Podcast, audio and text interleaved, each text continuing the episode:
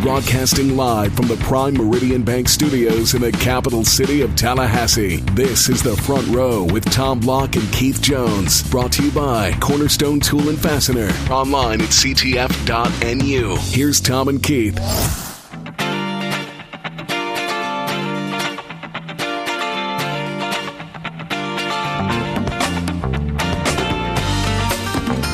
Good evening, everybody, and welcome to the National Signing Day edition of the Front Row. It's Christmas all over again. It's just like every other edition of the show, except we talk about National Signing Day. Keith, back in your day, way back when, we don't have to quantify that, how many TV cameras and internet reporters and still photographers and social media and everything else were present when you came out of Little Wildwood High School and signed on the dotted line to come to FSU? Well, first of all, Al Gore had not invented the internet.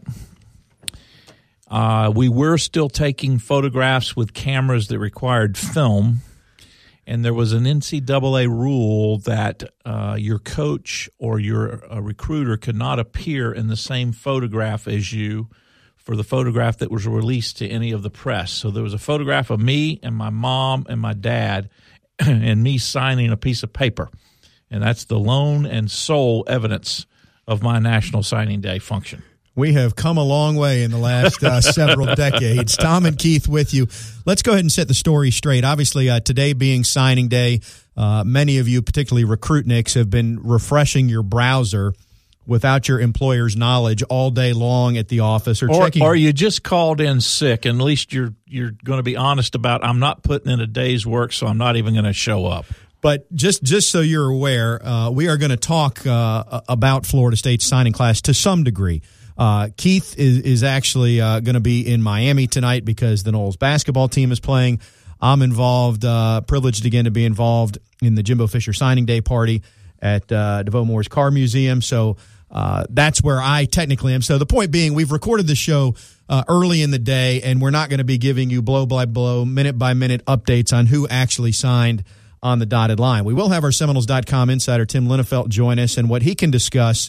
Uh, and we'll discuss in detail is the the guys that signed early that are already in school. And if you aren't already, go to Seminoles.com and all of the latest updates. In fact, the the updates will be there officially quicker than they can technically be anywhere else because exactly you can't right. release anything until the NLI is received, and Seminoles.com will be the first to know that. There you go. Okay, so that said, uh, again, we're not going to have the uh, the 603 update on the wind blowing from the east, which means so and so is now going to commit here or sign here. Uh, going back to the, the original premise of this conversation, though, uh, recruiting has evolved, and Jimbo Fisher has evolved Florida State from a recruiting standpoint, among many other things. Bobby Bowden had a tremendous reputation as a closer and did a great job when he was uh, at the helm. Florida State uh, traditionally had very, very good recruiting classes. That has not changed at all under Jimbo Fisher. Some would argue that it's gotten better. I'm not enough of a recruitnik to pull out the metrics and look at it. This is what I know. I don't pay attention to all the kids over the course of the year. I'm not watching their high school tape a whole lot. I'm not watching the All Star games. I know certain names that get a buzz to them, and they tend to be the guys that have not committed yet. A guy just as talented that committed to FSU last March isn't nearly the buzz as somebody today because there's all this hype that goes with it. But the larger point is that Jimbo Fisher and his staff have done a good job evaluating talent, and they continue to produce uh, a, certainly a top five recruiting class. We'll see where this one lands. Uh, but if you look at the last six, eight, ten years, it's Alabama, then FSU, Ohio State in the mix. My my take on it is a little different. I'm a couple of steps removed. I really don't follow the recruiting hardly at all, and I really don't care necessarily about the early signees per se. Uh, what I care about is when I'm allowed to go to practice and I see them, and, and, and I'll take it one step further. I'm not really interested in seeing them running around in shorts and helmets. In other words, the first day they put on full pads and they're committed to Florida State, sometime in, in, in August, that's when I like to go and look because uh, I'm not smart enough to figure out the metrics. I'm not smart enough, nor was I a great enough athlete to have a star, much less two or three or four or five of them. And what I really care about is not how fast they run, how high they jump, how much weight they can push. I want to see them with a football uniform on, performing football duties against other football players. Now, having said all that, I'm appreciative of uh, everything that goes into it, and certainly the time and the effort and the money that's expended in doing evaluations is remarkable. And uh, Jimbo and his staff have, have been remarkable, using that uh, word again. Uh, but the one thing that I think does get lost that uh, we sometimes get caught up in, and all the fandom about the fives and the fours and the threes and the metrics and the overall, is that uh, once you get the kids here, you got to make them football players. All that all that ranking says is they're this type or that type of athlete. You still have to develop them, and I think in that one regard, Jimbo Fisher can hold absolutely equal with Saban and his staff about developing them once they get on campus.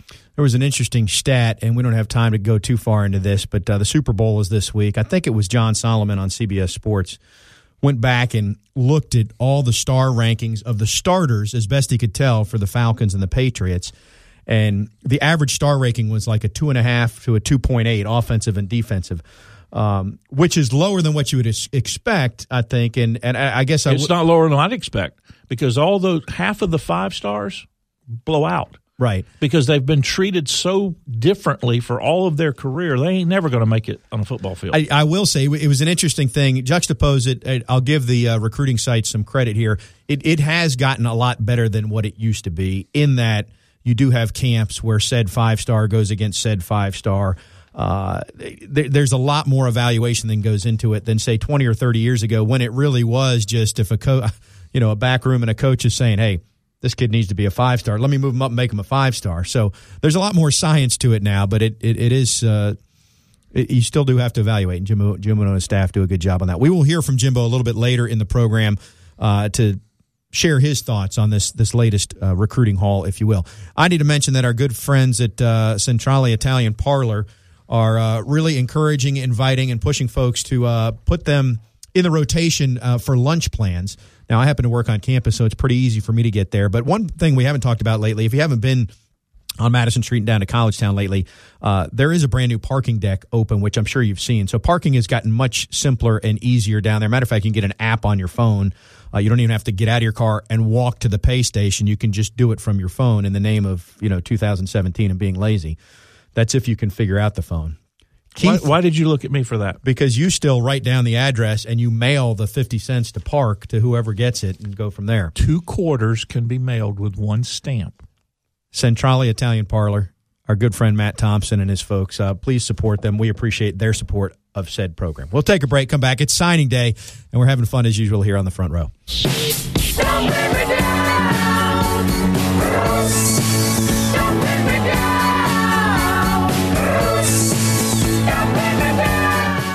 The Front Row with Tom Block and Keith Jones is presented by Hobson Chevrolet of Cairo, Georgia. Get your best deal the Hobson way. Here's Tom and Keith.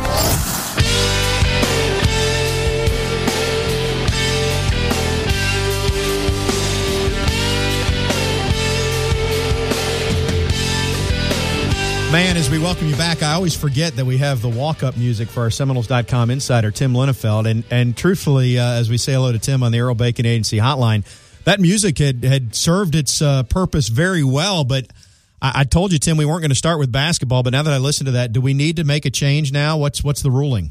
you know, maybe it's time. It had a good run, but you, you always would like to get out, you know, too soon before too late. So maybe, maybe it's time to consider that. All right, Mr. Lang. Yeah, we're going to give Tom Lang the rest of this segment to cue something up and. uh Instead of uh, walk up music, it'll be walk off music, and we'll get it ready at the end of this segment for you, Tim.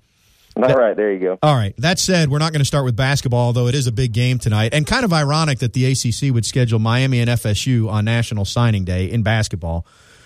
Which, Keith, yeah. it, it goes to, to my point about how basketball media day was three days before the Clemson FSU football game last fall. Yeah, there's. there's I'm back on my there's soapbox. Sometimes not a lot of forethought, but be that as it may. Did you have a thought on that, Tim? Well, no, I just, you know I thought it was kind of interesting uh, yesterday on the ACC uh, coaches teleconference. Somebody asked both uh, Leonard Hamilton and, and Jim Larrañaga to sort of talk about the the rivalry of Florida State and Miami in basketball, and, and how does it compare to football and, and baseball? And you know, the reality is it, it kind of doesn't, at least not from a, a rivalry standpoint. We can talk about that a little bit later. I just you, you bring up the football aspect of things and be think of it.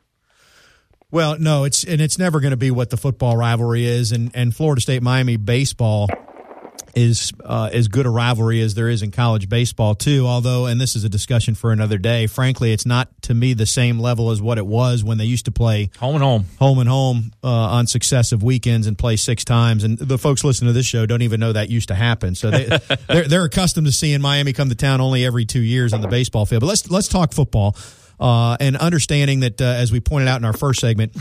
Keith and I are busy people. Keith is uh, in Coral Gables for tonight's uh, matchup. Uh, I'm going to be involved in Jimbo's uh, signing day party at the Car Museum. So obviously, we're taping this earlier in the day, and uh, that leaves you, Tim, uh, before a lot of these kids have signed, uh, in a position where you can't talk about them until they've signed. So, general broad stroke thoughts on on what this class is going to be for FSU and and how you think Jimbo and his staff did.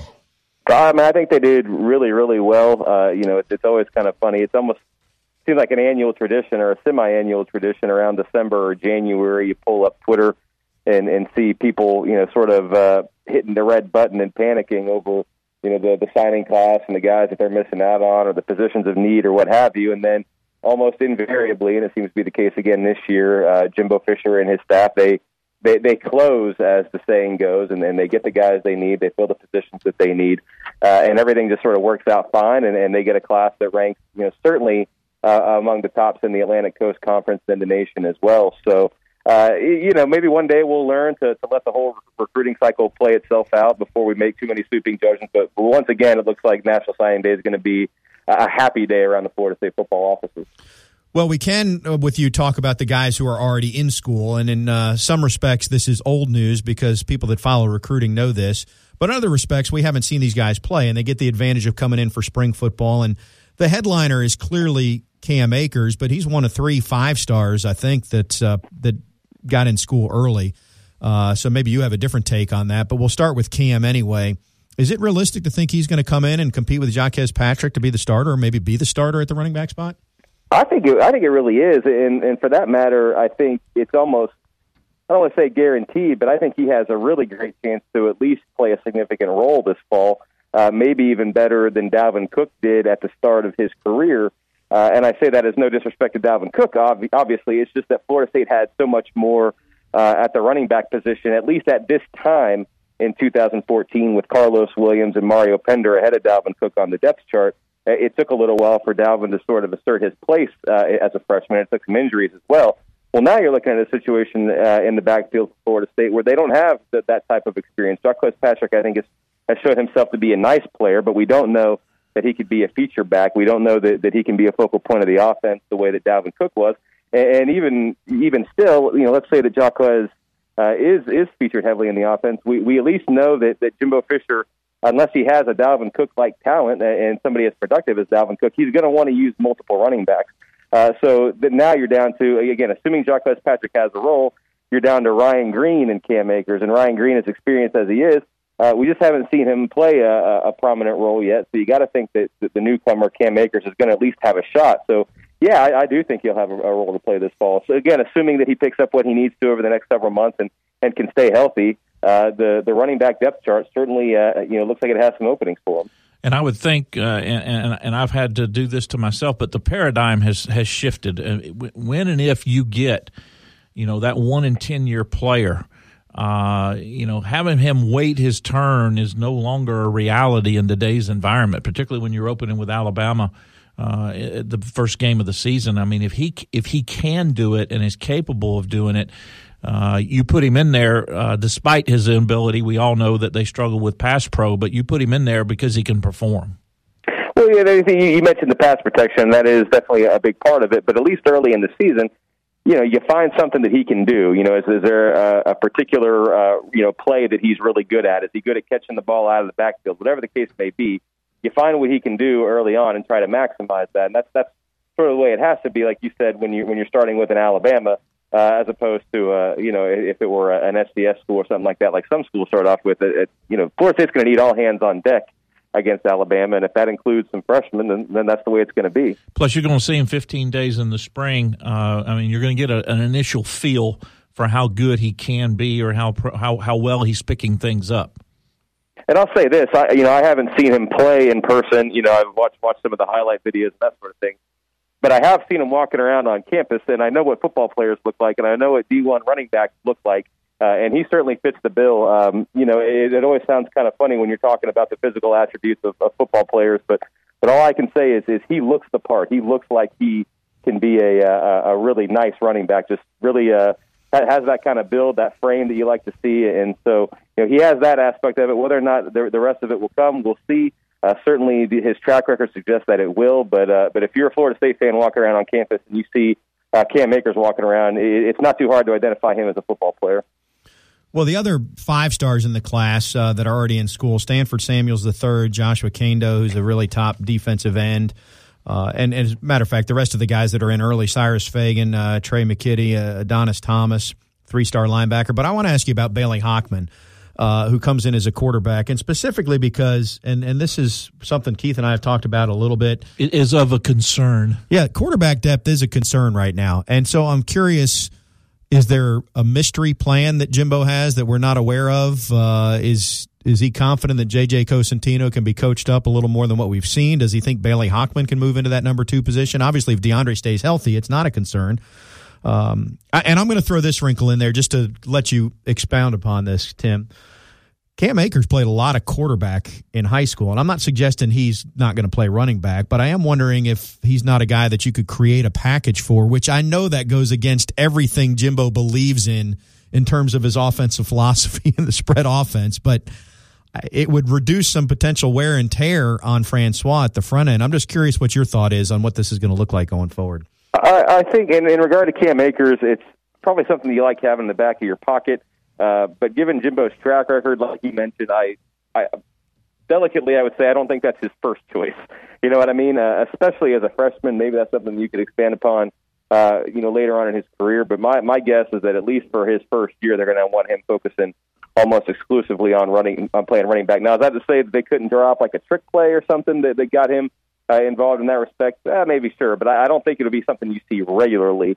Uh, as for the quarterback position with Bailey Hockman, it's, it's almost kind of like we said with, with Cam Akers, is that there's at least uh, an opportunity for him to sort of seize a role, uh, especially when there's a, a veteran on the on the roster who gets to make a significant impact. But you know, I'll be curious to see, and I'm sure that Jimbo will be asked about this later uh, this afternoon uh, at his press conference, and maybe at the uh, at the uh, the war party as well about the quarterback depth. But you know, I wonder what the staff uh, w- would say about JJ Cosentino. I mean, he'll he'll get be in this season. We it's been a long time since we've seen him, uh, dating back to that Louisville game, and so you know you like to think optimistically that he's made some strides in practice. He will be a fourth year junior uh, going into to this season, so you know you like to think between that experience, the knowledge of the playbook, uh, they would like to think that if it were a situation where he had to play, you know, a little bit at least, that he could at least be serviceable. Uh, and I understand that maybe you know a lot of fans don't necessarily want to hear that, but but you know given given the fact that he's been practicing every day for the last three four years, maybe maybe that there's a way of uh, making the coaching staff feel a little more confident in that. So uh, we'll see. I, if there's a mystery plan, I don't know what it is, but uh, I you know as far as I can tell, I think JJ Cosentino is going to be your number two. And when asked about it, I would expect that, that Jimbo would point to his experience and, and, his knowledge of the playbook and the system as, as you know pretty good reasons for that. Well, the reality is, every time JJ's been called upon, it's been under some difficult and, and unique circumstances. Even the spring game. You know, everybody, all eyes were on the two younger kids, and nobody was even paying attention to him. Uh, so he he's had his back up against the wall in terms of the environment that he stepped into every time he's been asked to perform.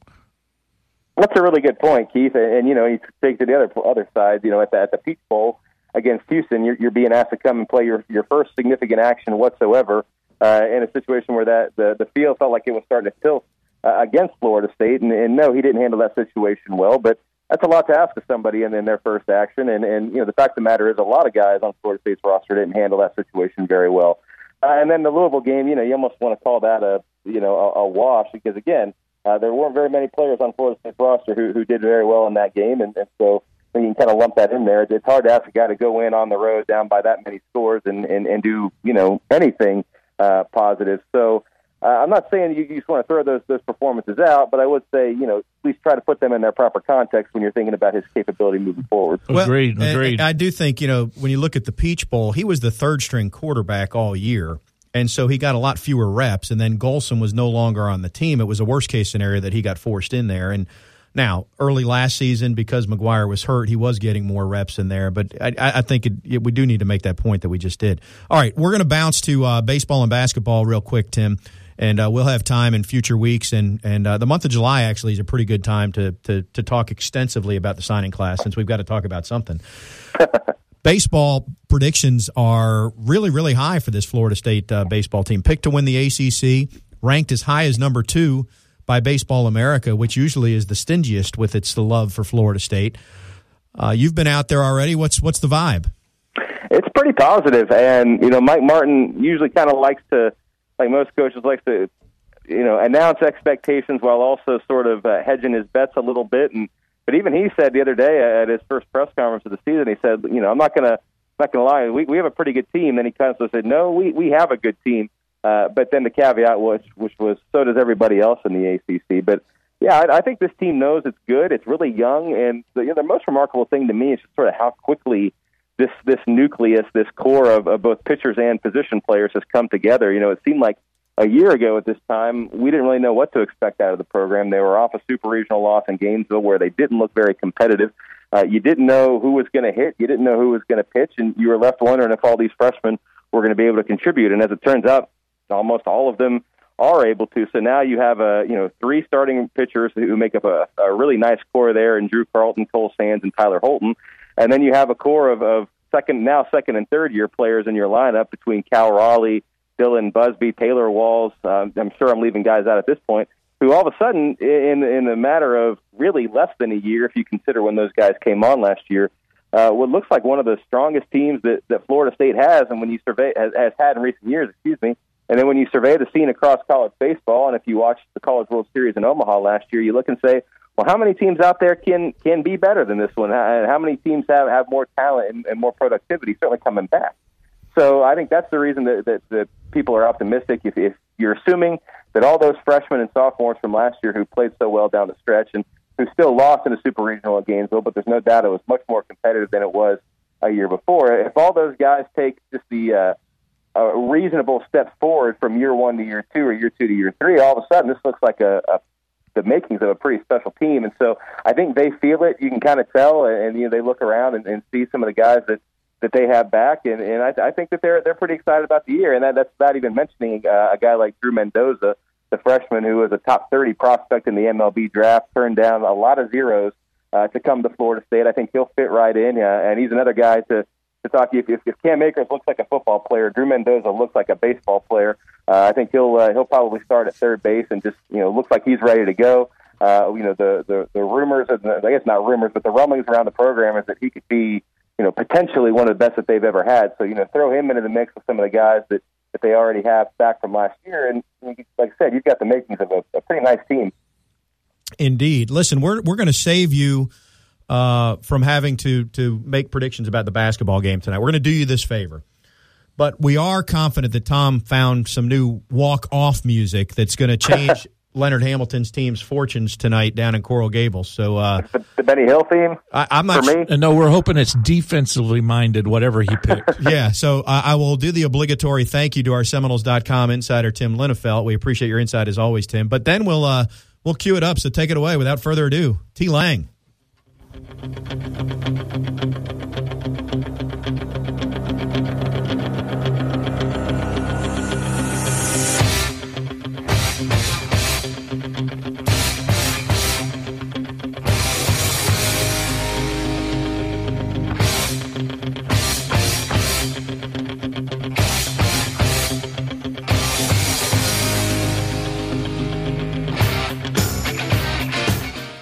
The front row is brought to you by Cornerstone Tool and Fastener. Two locations to choose from 1110 Stuckey Avenue and 3269 Crawfordville Highway. Call them at 580 1200 or online at ctf.nu. Now, here's Tom and Keith.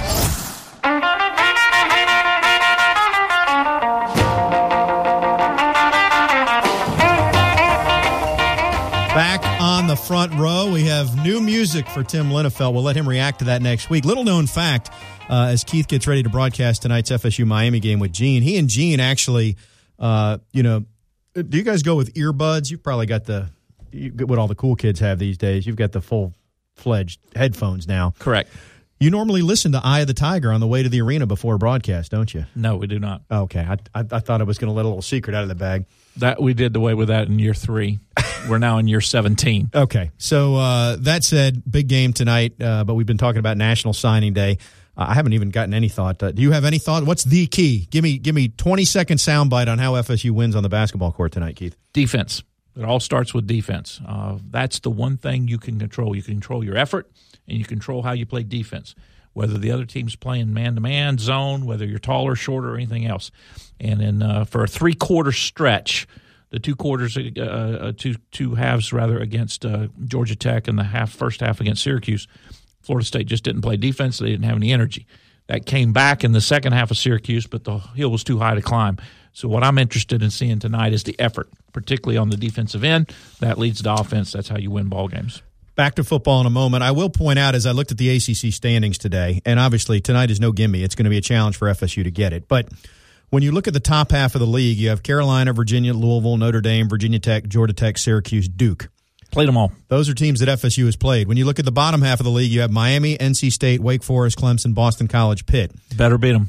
FSU's only played Wake in that group, so there are some wins out there. Uh, if FSU goes six and three really we should the second half of the conference schedule we should be ecstatic if they go five and four you're still going to be looking at a nice record overall but given the way the season started people are going to be grumbling that said i want to bounce back to football before you react to that because it is national signing day and late this afternoon jimbo fisher uh, you know today more than any signing day i can remember uh, recently the recruits in terms of guys fsu was waiting on really stretched out uh, what they did throughout the course of the day. So Jimbo's presser a little bit later than normal, but uh, let's take a listen now just to some uh, some comments from head coach Jimbo Fisher on his latest recruiting haul here on National Signing Day.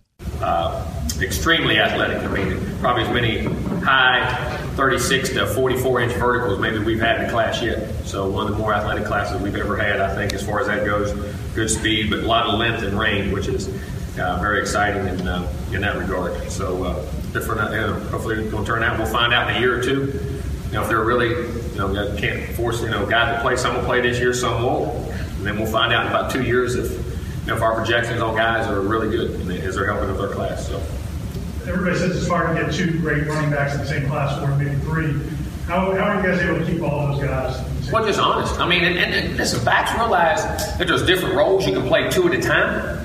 You, because and the way you when you're in a split back formation, you have a true fullback. But those guys like having two tailback, which is a very dynamic thing to do. Guys can split out and be you know receivers and catch bubble screens and routes down the field. You know, do those kind of things. All those guys have those kind of qualities. And also running back, you only have so many wrecks in your body. And learning to uh, diversify that. And, you know, this year was probably more so than I've ever done as far as numbers of carries to a back, but I thought we had an exceptional one with just the way the season went and Dalvin was playing really well. But, you know, we usually diversify that back when we had James and we had Carlos and uh, we had Freeman and then we had Dalvin in that mix. We always had a large rotation of backs and they see it being used and those guys making it in the league. The, the early enrollees, can you talk a little bit about how they've acclimated? Been very well. Our guys say they fit right in, look like the guys they've been here already. I mean, those guys are all adjusting, going to the classes and all that stuff, and getting acclimated. Workouts have now started. The guys have kind of adopted them in, and players all say they you know they, they like them and, and say they go they fit right in. They look like they definitely belong here. That's for sure.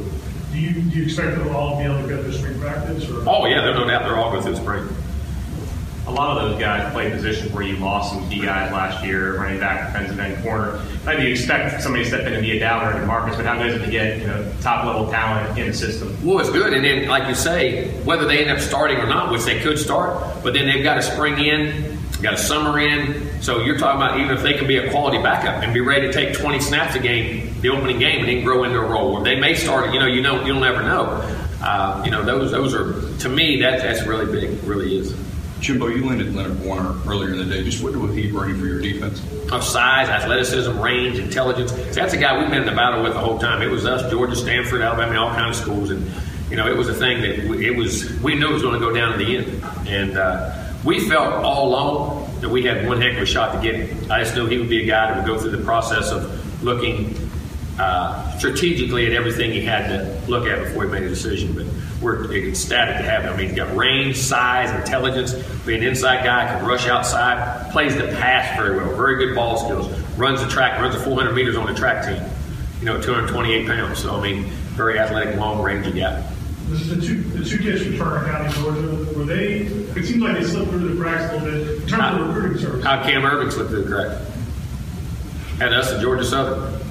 How Xavier Rhodes slipped through the crack. How Bjorn, I mean, it, it's been a lot of guys do it. You get in those small towns and it, it's hard access. People ain't gonna, people don't work sometimes. People people get lazy.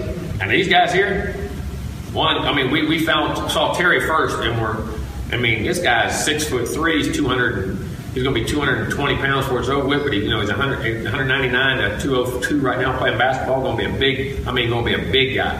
Can really run, ball skills, routes, toughness, and then all of a sudden we, we saw Terry. I mean, we saw him on the film and said, "Man, who's this guy?" And we saw him play basketball, and then we started really researching and went back and watched him two or three times. I think this guy's got a tremendous future. I mean, you know, this this goes back to guys. You, you know, we'll see how he pans out, but I mean, I think a guy, you know, found Corey Webster that way, found Randall Gay that way, Tra- Travis Daniels that way, guys that no one recruited. That was saw Corey Webster two weeks before signing. He was going to Southern Miss, the only offer he had. I mean, there's guys out there. If you go flip up the rocks and study, they're not always. You don't always go looking for Jim. They just happen to be there. And, we took them. I, I, think these guys have a tremendous, tremendous future. And then when, when other schools try to get in late. Oh yeah, and after we are, Georgia, Alabama, everybody in the world got in. But I said that's the way it always goes. I mean, I, you know, because you know, in the world of social media, once it starts, it goes. You know what I'm saying? Once once and once one big time school goes, it happens. So. When you're an assistant, you kind of find those players, and how do you guys go about bringing them to the to the board and bring to the discussion? Say, hey, I found this player. Put them on. Come tell me. Throw the put the film on. The sky don't lie. And then we know, find out everything we can, see if they have the skills on film, and want to watch them, and then have you seen them play, have you seen them practice, talk to the people, and then just start the whole process. Do you guys ever ask questions like, how come people haven't really found you yet, or I don't is, is that kind of alarming at first? No, but I mean, that's the other people's problem. That ain't the kids' problem. Mm-hmm. You know what I'm saying? I mean, everybody wants. I mean, what, what, did they do wrong? They've been playing them where they've been all the time, and we've had we, we've had quite a few guys that we've been very fortunate having guys that have Devonta, Devonta Freeman. I remember when we, when we signed Devonta, when we recruited him, he was a zero star. You realize that? Never started a game. Was going to be a senior in high school. Xavier Rhodes, three star. Cam Erving wasn't even on the board. He was a zero star. Like Ontario, zero star. I mean, that happens, man. And just, if I have to wait and until somebody else to tell me he's a player, then I need to get out of the business. Jimbo pleased again. No coach. I'm still waiting for the first coach to, you know, step to the mic and say, you know what? I really hate my class. I'm not happy with anybody we got. We really missed on pretty much every all positions of need. We struck out. No, in all, in all seriousness, Jimbo would not be the guy to do that because his he and his staff uh, have done a good job again. You know, one thing that's interesting. We talked about Coach Bowden and his ability to close, and this might be the the first. Uh, well, I'd say the most noticeable class where where Jimbo had to close late in other words, there, there's there's some decisions being made that maybe you would have thought would have had a verbal commitment or something else prior to. Uh, and, and that just strikes me as a little unique. I don't know if that's good, bad. I just think it's different in the way the landscape is. Well, and the landscape's going to shift further when we get this early signing period in December uh, officially approved, and uh, maybe over the summer or in coming months we can get a chance to talk to Jimbo about that. All right, we'll step aside, come back. We got a little bit uh, more, uh, maybe a lot more recruiting talk uh, still ahead, as well as some basketball business to get to when we roll on in the front row. We don't need no education.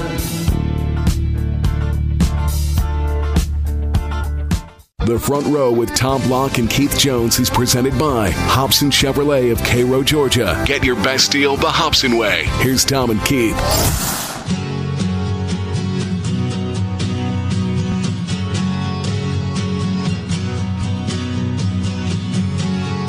Welcome back to the front row, National Signing Day edition. Florida State with another great class. Tom and Keith back with you. And as we return to the Earl Bacon Agency hotline, We've got uh, a, gentleman who's going to join us who's truly an expert in terms of uh, the great athletes that have come through the state of Mississippi. We've talked at length about Cam Akers.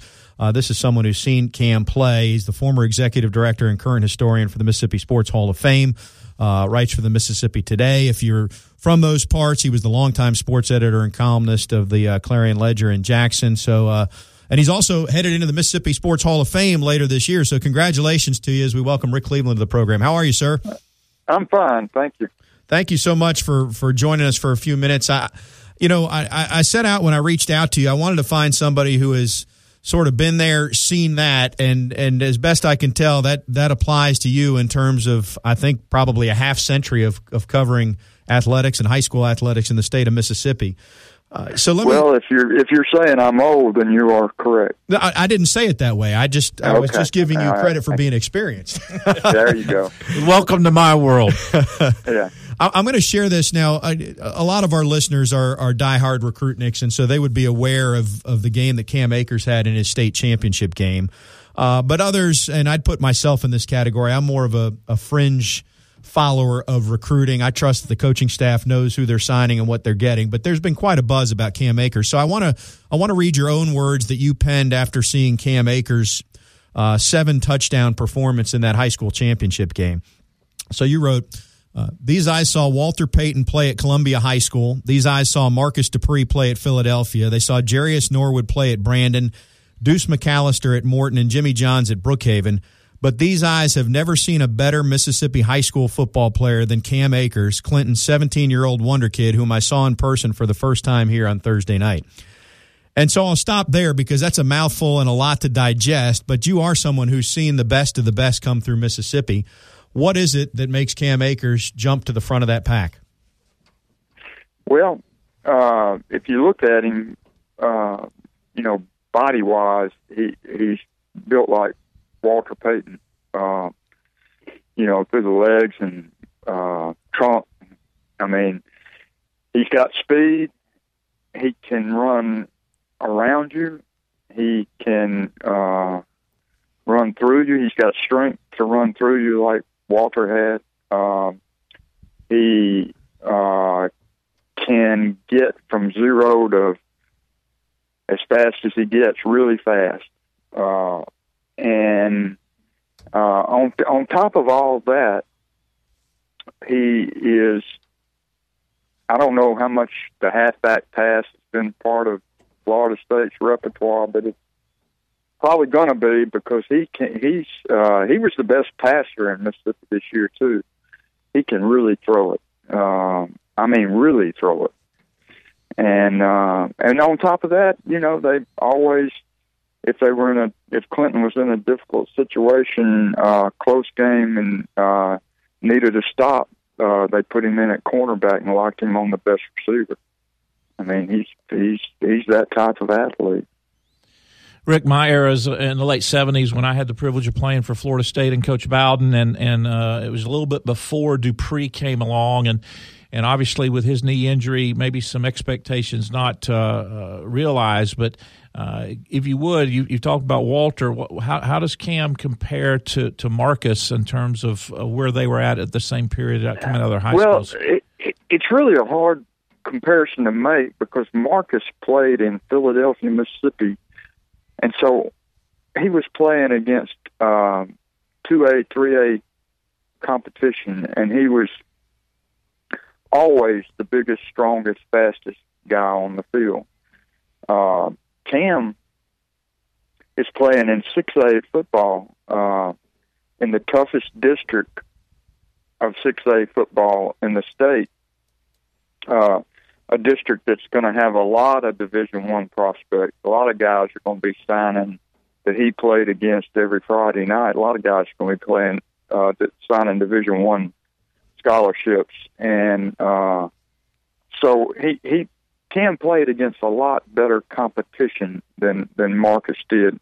That said, uh, Marcus was every bit as fast, if not faster, and was bigger than Cam. The the biggest biggest difference is, uh, you know, Marcus didn't play defense and he couldn't throw. Uh, Cam Cam can do it all. He he is, as I said in that piece that you you were reading from. He's the he's the best high school football player that I've ever seen, and I've seen you know the best that have come through Mississippi, uh, including Payton and Rice, and Dupree and Favre, and you know a whole a whole bunch of them. A guy you probably remember, Reggie Collier. Uh, Played against him. yeah, yeah, Not fond Yeah. memories. yeah. Well, I, I, I was at that game, by the way, the one where they where he, God, ran for about two hundred and threw for another two hundred, and they scored fifty nine or something like that. Appreciate the nightmares. Thank you.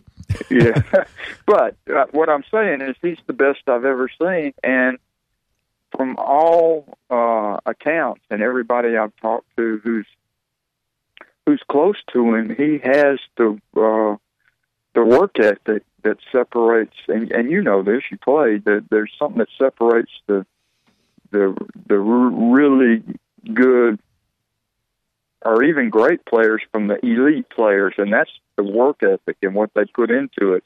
And just like Walter was always the last guy to come in from the practice field, and Jerry Rice was always the last guy. Cam's that guy. We're talking with Rick Cleveland, uh, longtime sports editor and columnist uh, for the Clarion Ledger, and Jackson, uh, I guess the most decorated sports journalist in Mississippi history. So he's seen them all, and, and we're getting some perspective on Cam Akers. I, well, I'll, I'll get to the quarterback thing in a moment. Uh, how big of a shock was it that he left the state of Mississippi, and, and is it still uh, sitting in the craw of, of Ole Miss fans uh, at this point? Oh yeah, yeah. I mean, and you know, I you, it's hard to you know to to do what ifs, but if if Ole Miss didn't have the NCAA thing lingering over him, he would have been. I, I think he would have been harder for Florida State to get. Let's put it that way. Uh, he's, uh, but yeah, he was he was he was who they focused on. He was who Ole Miss really wanted, and they thought he was the the missing piece of their offensive puzzle. They, you know, they've got a five star quarterback, they've got five star receivers all over the place, and and then, you know, but what they lacked was that that kind of difference maker at running back. So yeah, it, it stung Ole Miss really bad. What kind of kid is Cam? I, I don't know how much interaction you've had with him. Well, I've had a pretty good bit with him, uh, and he's a very polite, uh, nice, uh, nice kid. Uh, uh, I don't, I, don't, I you know, I, I'm, I'm not with him every day. I don't know, you know, what he's like on Saturday night, but you know, when I talk to him, he's been as polite and, uh, you know, always has a smile on his face. Uh, uh, he loves Twitter, uh, but most of the young ones do, you know. So, uh, I, you know, if I, I don't, I don't have anything. Uh, I've never heard anything negative said about him, other than from Ole Miss fans that said he shouldn't have told us he was coming if he if he wasn't. You know. How, what's his personality around teammates in terms of being a leader on the field? Is he very a- very popular around teammates? Uh, uh, and he was on. You know, he was he he made a, a, a what would have been a, a a good team into a great team at Clinton. He had some he had some pretty talented teammates.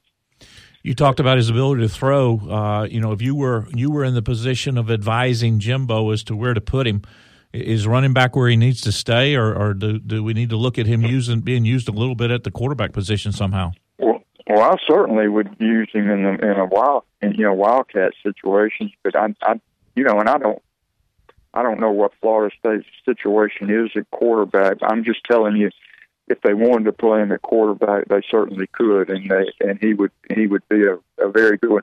I think that he thinks his future is as a running back beyond college football, and that's I think that's why he wants to play running back.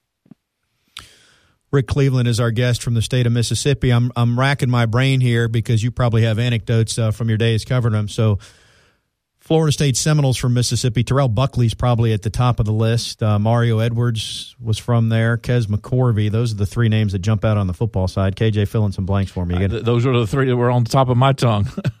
yeah, those are those are the three that I w- would have mentioned. Seemed like there was a big offensive lineman uh, at one point that was playing there, but I, I the name escapes me.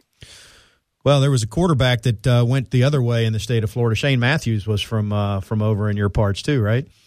Oh yeah. Well, there's been several. Uh, uh, was it Jack Jackson? Is that his name? The uh, wide receiver from Pascagoula. Yeah, played for Florida. Played down. Yeah. yeah, played for the Gators. Uh, and uh, but but the ones you mentioned for Florida State, which you know it, it's really unusual that I mean, Tallahassee's not that far from the Mississippi Gulf Coast. You would you would think there might have been more through the years. Yeah, that's a good point. And Florida State does get into Louisiana or tries to if LSU will let them, and and goes into Texas too. Uh, but it's tough, as you know. Uh, I mean, that that's I think part of what the big story is about Cam is not just his talent, but that he actually left his home state, which uh, I'm guessing doesn't happen very often for the stars that are coming out of the state of Mississippi. They're either going to be, uh, you know, at Ole Miss or Mississippi State. There was a period, uh, a period of time in the 80s and 90s when a lot of kids were losing, uh, were leaving the state. Uh, the, the Clarion Ledger has what they call the Dandy Dozen, and I remember one year that 11 of the 12 left the state. But since uh, Mississippi State and Ole Miss have leveled the playing field as far as facilities. I mean, their their indoor facilities and weight rooms and locker rooms and everything are. I mean, there may be some bigger, uh, there are bigger stadiums other places, but there's no nicer uh, facilities like that than what State and Ole Miss have, and and and they've kept kept them at home a lot better since then. Um, I think Cam is probably the first top player that's left the state in several years. Well, Rick, we appreciate you giving some uh, perspective uh, to our to our listeners as to what Florida State has in in Cam Akers. And you know, I mentioned at the top that you've been doing this for 50 years. I didn't tell our listeners that you're only 56 years old. You got an early start. So I loved I loved uh, I loved how you I got that first job. Years old. Um, y'all are going to love him. I'm telling you, he, there's not there's nothing about Cam uh, not to like. I mean, he he he plays hard and he's a superb athlete. He works hard. He's a good kid. There's nothing not to like. Well, that is good to hear. Thanks so much uh, for the for the perspective. Congratulations again on going into the Hall of Fame. I think it's the first weekend in August this year. That's right. Thank you. I appreciate it. All righty, Rick Cleveland, who is a, a legend uh, in Mississippi won numerous national, regional, and state sports writing awards. I guess uh, you know, Keith, you and I are racking our brain. Probably Bill Buchalter is the comparison on the uh, state of Florida side in terms of somebody who's you know. Bill was out there covering everything long before well, you had all the recruiting websites. Bill, Bill was covering it when I was in high school because well, he would come over to Wildwood and watch practice, and I had the opportunity to visit with him some. My dad, especially, and uh, since he was you know quote unquote next door in Orlando, Buchalter was probably the uh, the dean. Uh, or at least the, the beginning of what we now call the recruiting coverage, and uh, a very good friend. Thanks to Rick Cleveland once again. Hey, I need to remind you that if you've got a do it yourself project that needs to be finished, go visit Ron and his knowledgeable staff at Cornerstone Tool and Fastener to get all your power tool needs.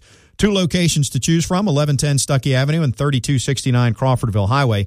Call them at 580 1200 or visit them online at ctf.nu. One more segment to go as we wrap things up here on the front row, a National Signing Day edition, and we'll do that after we do this.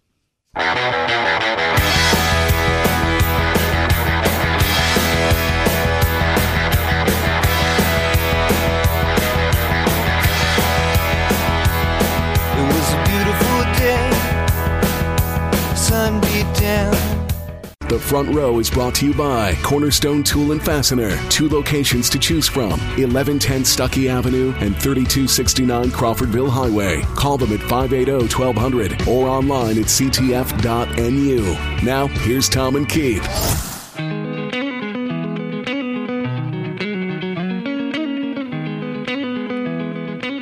Few more minutes to go. The front row, I'll remind you, is available on demand after every week's show through two convenient methods. You can head to espntallahassee.com and find the audio vault drop down menu. Simply click on the front row, or you can subscribe to our podcast via iTunes, uh, and that way it's always there in your uh, the mobile device of your choice. KJ, we we have a, a couple of minutes here. Another good National Signing Day class. New walk off music for our Seminoles.com insider Tim Linafelt.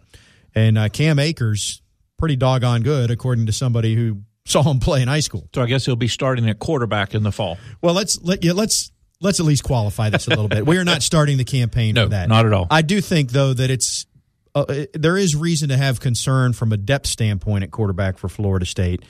Uh, and I don't know if Jimbo has something up his sleeve. And actually, as we sit here and tape this, we have no idea how signing day actually unfolded because we taped this earlier in the day. Um, But regardless that, even if depth was not an issue, it does sound like Cam throws a pretty good football. We saw one tailback pass, halfback pass last year from Jacques Patrick. Maybe it is something that gets incorporated more. But I have a hard time seeing Jimbo go to a wildcat and doing. I mean, he's he's been so pro style. He has not been all about we're going to run the spread. He wants his quarterbacks going through progressions, which is not to say that Cam couldn't do that, but you're going to have to choose what position. The one thing that that I think it may speak to is the versatility of Cam. And I'll be interested to see how well he catches the ball. And and remember, we had conversations about maybe you do this with Dalvin some towards the latter part of the year. You put him out in the slot or you get him out wide if Akers has those same type of capabilities, then you've got the opportunity to do that. Uh, the only other thing that's come to my mind is when when they're in the pistol uh, and or the shotgun, depending on where the, the back is. You know, we, we you saw some under Coach Bowden some direct snaps to Warrick Dunn. And obviously, if he's got good hands and he's used to, to being in that position of doing some read, uh, you could do some direct snaps to him, or you could move the quarterback out in motion and, and do a quasi trick play that way. But what's good to know, and the better part that I heard, uh, is how he gets along with his teammates, his work ethic, and those types of things, because there's the intangibles. My experience are uh, the, the, the physicals we can measure the intangibles are what separate the great from the elite. And normally those intangibles uh, revolve around work ethic and the ability to get along with others. And if he's got both of those two traits, uh, coupled with those physical traits, then uh, obviously the, the future is very, very bright for him. That was well said. And the, the bottom line is we're, what we're trying to say is don't tell your friends that Cam Akers is going to play quarterback at FSU and don't tell we're him, just suggesting and don't tell him he's going to be starting the first game against Alabama.